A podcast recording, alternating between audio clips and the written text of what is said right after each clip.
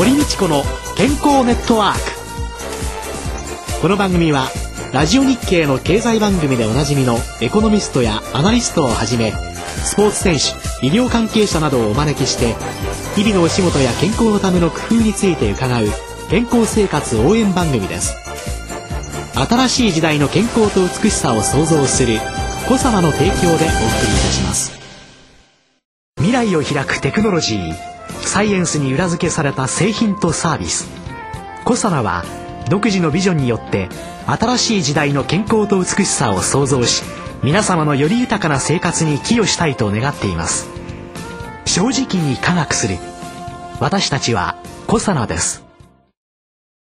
こんにちは堀道子です。です。今週のゲストはエッセイストの岸本陽子さんです。よろしくお願いします。お願いします。お願いしますさあ岸本さん実は40歳の時に癌におなりになった。その後の体験をもとにまあ多くの著作を発表されていますけれどもその中に癌から始まるがありますがこの癌から始まる何が始まったんでしょう？タイトルに込められたものっていうのははい。何ですか？そうですね。あの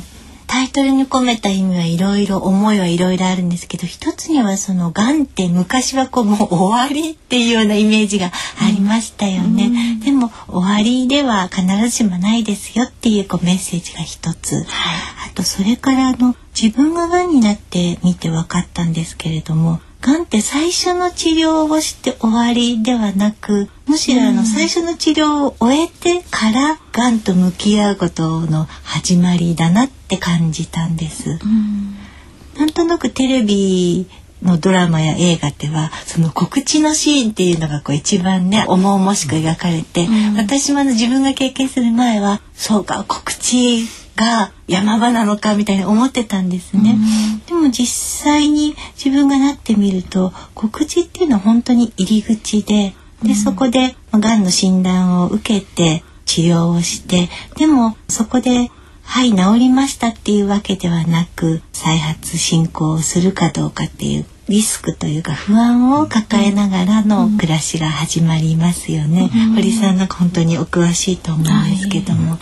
その意味で長期にわたって向き合うものだなと思いました。岸本さん自身がその本当にがんと傷という、はい、その最初の気づきとかそれから告知みたいなものをどのように受け止められたのかとか、はい、その後の治療っていうものの、はい、そのずっとの変遷っていうんですか、はい、その流れっていうのはどんなだったんですか？そうですね。あの私の場合とてもこう珍しいがんで虫垂がんというあの、ものだったんです。えー、でそれですとあの普通の検診ではこうわからないので。えー症状を感じたたまたまあの中水という場所でしたので中水炎炎症を併発していたらしいんです、はい、それは全部後から分かったことなんですけど本人としてはなんかお腹が痛い熱がある。でも消化器の症状にあるようなその便通の異常はなかったので、うん、何だろうと思って病院に行って、うん、それがきっかけで分かりました。が、んですっていうことを聞いた時にはなんかショックを受けるよりも意外っていう感じでした。意外？はい、あのそれこそ私あのもともと和食が好きで、うん、あのそれこそ玄米も食べ根菜を含む野菜もよくとっていたので、うん、よくあるそのがんにならないような食生活をしていたのでへえって驚きました。うん。ああのそういう食生活をなさるようになったのはどのくらい前からだったんですか？えっともともと本当に和食が好きでしたので、あのずっとそうですね。もう30前からそういう食生活していました。あそうだったんですか。はい、なんとなくそれまでは私もがんって几帳面な人がなるのかなとか暗い人がなるのかなとか今ではもうそれって全然間違いだったって分かったんですけど がん性格みたいなのがあって、そういう人がなるのかなと思っていたんですね。で私は割合明るいし楽天家だし、その点でもこう意外だなと思いました。だからストレスや性格ががんを作るっていうのはあれは嘘だなと思いましたね。実際にその治療に関してというのは、はい、そのいろんな選択だとか、はい、そういうものに関しては医師からとか医療関係者からの説明というのはどうだったんですか？そうですね。あの医療関係者医師の方はあのよく説明してくださいました。私のがんに関してはあまり治療の選択肢がなくとにかく手術が第一選択だということでそこの点ではあまり迷いませんでした。その生活というのは、はい、日常生活は何か変わりました？まあ一つには再発の不安を抱えながらも心をいかにこう平らかに保つか。二、うん、つ目は再発を防ぐ方法ないとは言われるけれども何かそのあるとしたら努力したいなっていう再発防ぐってことが二つ目の課題になりました。その再発を防ぐためにというので岸本さんなりになさってることっていうのを、はい、そうですね。私なりにしたのはより今までのこう和食傾向とかややベジタリアン傾向の食事を自分にとって正しい仕方で運営していこうみたいなことでした。あと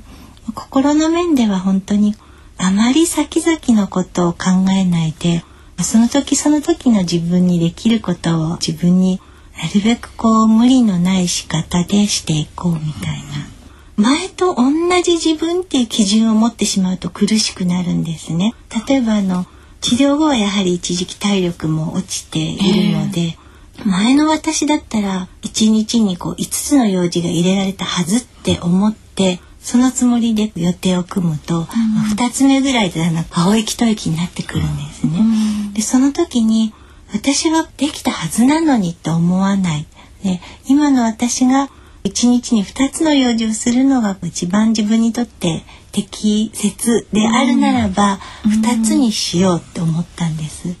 前と同じに1日に5つの用事をすることががんに負けないことじゃないんだなと思ったんです。うん、なんかありのままの今の自分をこう受け止めてそれにこう合った日常生活の組み方をしていくのががんとうまく付き合っていくことなのかなと思ったんです。うん、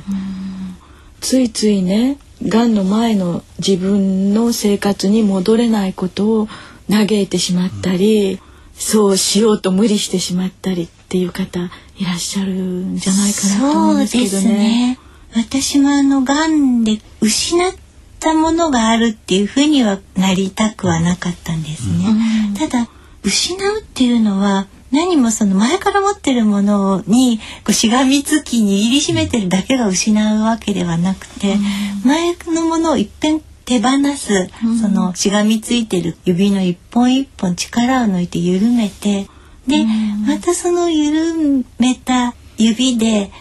今の自分に合ったものをつかめば手のひらの中にはあるわけだから失っていないんだなと思ったんですね。うん、そういう発想の転換ができると本当に穏やかな気持ちでいられるでしょうね。そうですね。でもあのそれもこう無理無理発想の転換をせねばとこうなんていうかマナジー決してあの思ったわけではなく、その時の自分がこう苦しくない方苦しくない方を選んでいくとあのおのずとそういう発想が贈り物みたいにこう天から降ってきたような感じがします。いやこのゆる気持ちね暮らしとかその程よい生活っていうの、はい、とその今のがんとの関連っていうんですかね自然に出てらっしゃるんですね。そうですね。もともとは私はどちらかというと完全にしたいとか計画を立ててその通りに遂行したいっていう方ではあったんですね。えー、でもなんとなくそれはそれで性格のそういった部分も全否定しないでうまく取り入れながら例えばこう、課題があるみたいなこと私今でも好きなんですね。でもちょっと食べ物の話に戻るとなるべくこう自分の家で作りたい、まあ、添加物たくさんの食事を作るよりは自分で作りたい、うん、それはあの私にとってのこう課題であり、うん、私がしたい食生活なんです、うん、ただそれを実現するためには別のところで手を抜くっていうのかな？効率の良いレシピを考えたりあと作る方が大変になったら食器洗い機、うん、食洗機を買ってしまいましょうってそれはもう一人暮らしだから食洗機は贅沢とかお母さんは全部手で洗ってってたではないのとか思わないで、うん、もうここは手を抜くぞと思って堂々と食洗機を取り入れる、うん、そういうふうにしています。やっぱりどこか一本筋は通ってらっしゃるんですよね。そうなんですね。ただその筋がガチガチじゃなくて、うん、大木のような枝折れは絶対ない。柳のような。しなやかさの中でに枝折れなし。しなやかにこうその都度その都度まあ吹いてきた風に合わせて揺れたり姿勢を変えていれば折れない地に根を張っていることはできるのかなって、うんえー、よし私はこう柳で行こうと思いました。今あの癌についてお書きになりたいことっていうのは何かありますか？すね、新しい書籍の構想とか。はい。何か癌で一冊というよりもその本当に日常の中に癌がある癌のある日常身辺エッセイの中に自然に癌のことが出てくればいいし出てこなければそれもいいしっていうような感じでいます。ねなんかねがんっていうとねもう四六時中頭の中にがんがあったり、ね、これと共存しなければって戦っているイメージっていうのがねどうしても思ってしまうところっていうのもあるのですが、そんなんではないんですね。そうですね。あの癌になったからといって生き死にのことばっかり考えてるわけではなく、やはり夕方6時頃になればお腹は空くし、ご飯を作らなければいけないし、ご飯を作ればゴミも出るしみたいなそういう日常生活をしてるんですよね。まあたまたまそこに癌が時々顔を出すというそんな感じなんでしょうかね。では来週は岸本さんのエッセイストとしての生活について伺います。今週のゲストはエッセイストの岸本陽子さんでした。来週もよろしくお願いします。お願いします。さて、続きましては、小皿ワンポイント情報です。今週も小皿の鴨井和美社長に伺います。鴨井さんよろしくお願いします。よろしくお願いします。先週はローヤルゼリー包摂体を使った女性に嬉しいサプリメントの話がありましたが、この包摂体説明しますとどういうことになりますか？そうですね。あの包摂体ってあの包む接すると書くんで包摂と書くんですが、はい。はい、これはあの、まあ、食品の方では環状リゴ糖という名前で表示されています、うん、化粧品で使われる場合にはシクロデキストリンというふうに表示になっていますね、うん、アメリカではサイクロデキストリンという言い方が発音上多分一般的なんだと思うんですけれどもこのブドウ糖が輪になっている。ブドウ糖がこうつながってですねあの端のないように全体がこう輪になっている。物質が環状リゴ糖なんですけれどもこのブドウ糖の輪これブドウ糖が6個のもの7個のもの8個のものと、まあ、大きさの違うものが天然界に存在しているんですがこのブドウ糖の輪がですね、うん、実は外側は水に馴染む性質を持っていて内側は水に馴染まない性質を持っているという構造的に面白い特性を持った底のないカップのような構造をしています。この中に物を取り込んでいる状態を包摂体と言いますね。もちろん取り込んだり逆に入ってるものを出したりすることができるわけなんですけれども、うん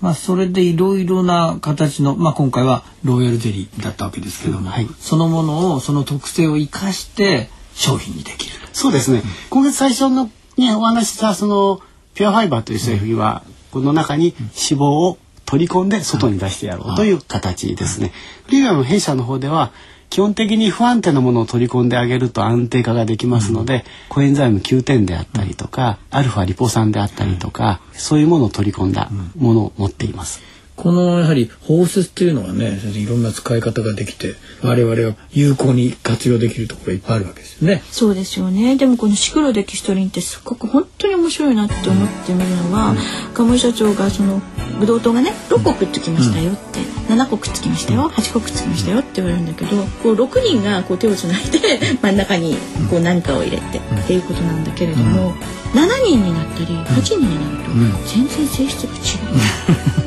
そうですね。これらがまた魅力でもあるんですよね。そうですね。あの大きさが違うだけではなくて水に溶けたり溶けなかったり消化されたり消化されなかったりという特性を生かしながら、実は製品化をしていくのでその大きさだけではなくてそういう選択も、まあノウハウとしてはあるんですけれども。小皿ワンポイント情報お話は小皿社長の釜井和美さんでした。堀道子の健康ネットワークお相手は堀道子と宇野和夫でした。それではまた来週ごきげんよう。